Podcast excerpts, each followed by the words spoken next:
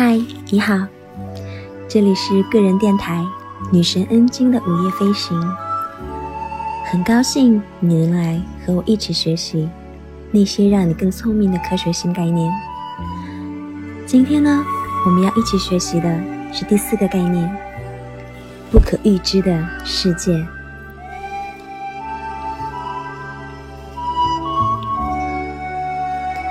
媒体总是试图解释那些意外收获和飞来横祸，人们总在竭力抵抗灾祸的发生，而立法者们却总是徒劳无益的查缺补漏，充当着事后的诸葛亮。但是很少有人知道，这个世界的每一件事物基本上都是无法预测的。很久以前，计算机科学家。就证明了这一点。可为什么是这样呢？预测一个世界是预知某个结果的捷径，但从算术的常识上来说，我们都知道不存在所谓的捷径。因此，大多数的过程都是无法预测的。另一种更深层次的解释呢，是如果你能预知自己的行为。那么你也完全可以干预和改变它，这不正好会导致预测失败吗？对于不可预测性的常见假象是，它是由更高意志的随机设计造成的，或者来自量子泡沫的内幕。但是混沌理论和计算机科学告诉我们，非随机同样能创造奇迹。你看，龙卷风安全着陆，就像是在赌博机上赢钱一样。机关算尽，不如灵光一现。这个世界可以既是确定的，又是不可预知的。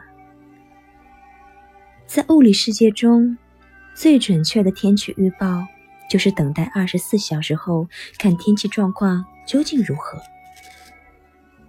即使你能掌握一切信息。也无法达到与事实一致的准确性。整个宇宙随时都在飞快而高效的预测天气，其他任何模型的准确性都无法与之媲美，差之毫厘，谬之千里。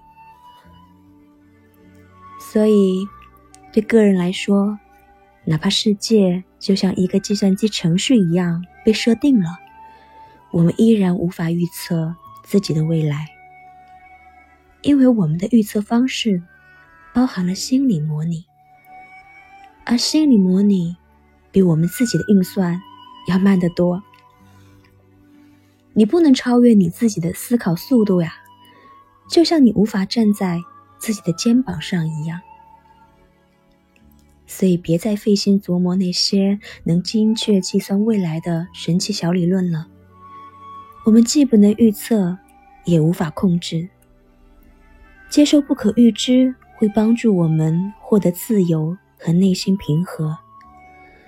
这样，我们才能融入这个不断发展的世界，畅游于混沌无章的宇宙。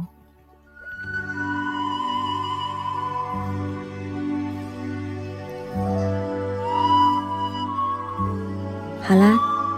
今天的学习就到这里了，感谢你能来，也希望你每天都好心情，也希望你每一天都有新收获。我们下次再见喽。